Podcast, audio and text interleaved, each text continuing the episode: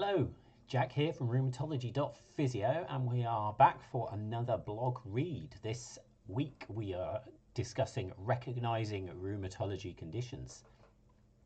A couple of little bits of information before we get cracking, in case anybody is listening to this via the podcast um, or watching on the videos on YouTube, then um, I do I am sold out for courses in 2020 but there are a couple of spaces left in January for in 2021 for online courses. Hopefully, we'll be back to face to face soon enough as well. So head to rheumatology.physio forward slash courses, and there you can see the dates that are available and the times. The booking links will take you straight to the shop. You can also get my pre recorded online course as well, which is um, about five and a half hours long in total, and you can do that all in your own time. So, um, do have a look at both of those options if you want lots of further information about rheumatology in MSK practice. So, um, on to the blog read. Thank you very much to at Taiwan Oz Physio for bringing this paper to my attention, which is used as the basis for the blog post. And you can see the reference at the end on the web page itself. Clearly, recognising rheumatology conditions is of interest to me. This paper is interesting especially because it literally attempted to test this skill in physiotherapists, and we'll talk about that a little bit. As usual, feedback is greatly appreciated, and any further reading for me, please do send it my way. Please remember, this blog is not a replacement for clinical reasoning, and if you are unsure, get advice. Introduction the paper we are discussing sent a survey to physiotherapists in Canada. It contained four clinical scenarios describing the following conditions rheumatoid arthritis, ankylosing spondylitis, knee osteoarthritis, and low back pain.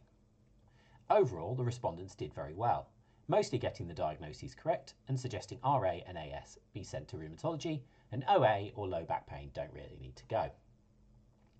There were some limitations mentioned in the study regarding sample bias, and clearly Canada may not represent the rest of the world, but I'm not so overly interested in those. I think of more importance here is the cases are described as typical cases, which are chosen intentionally to create a reference point for further work. This mirrors my experience working with physios in the UK that typical cases are rarely missed, but it's the fringe cases that are more of an issue and makes the basis for my teaching. Thoughts?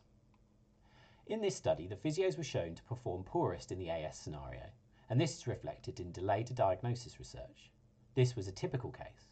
The exact cases aren't published, but I can guess that the symptomology included protracted morning stiffness, chronic low back pain, waking in the night, and improvement with anti inflammatories.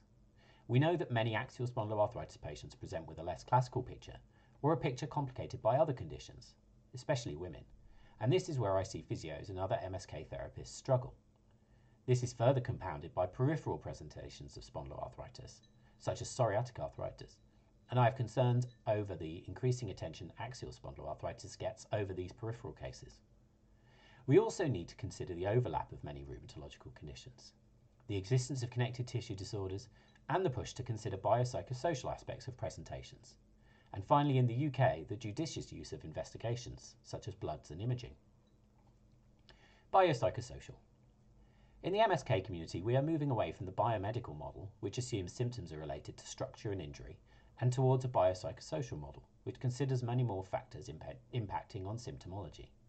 I am fully on board with this movement. It does, however, run the risk of being applied too stringently to the individual, which is ironic given it's aimed at being more individual and concentrating too much on some aspects can lead to missing important factors. This is the same if you overweight any one factor. We still need to consider the bio portion. I do not think the pendulum has swung too far, but trying to incorporate more aspects can unintentionally lead to missing things. It is suggested that investigations and onward referral for back pain can be significantly, significantly reduced.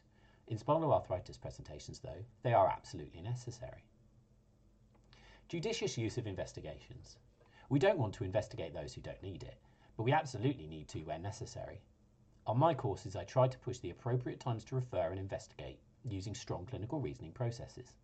This all falls down if we don't inherently understand the presentations of these conditions and their heterogeneous nature. Those in positions closer to the start of patient journeys, like first contact roles, private practice, assessment services, need to understand this more than those who have greater levels of screening, but still some conditions will slip through the net.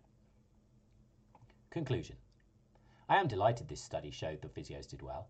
I hope that I have, I have explained the reasons for MSK therapists to increase their knowledge and awareness of these conditions. I would be fascinated to see similar studies done in the UK with other MSK therapists and with more complex presentations. Why not have a look at my clinical reasoning ebook and test out some of this out for yourself? That is available on my shop, um, and you can have it for free, but there is an optional payment um, as well. Thank you for reading, and please do consider looking at my shop to consider to uh, support my efforts. My blogs will remain free for those willing to read them. Please do get me any feedback you might have so that I can grow and improve, and I'll see you next time. The reference for the study talked about today was Ehrman et al. 2020. Physical therapist's ability to distinguish between inflammatory and non-inflammatory arthritis and to appropriately refer patients to a rheumatologist. Published in Arthritis Care Research.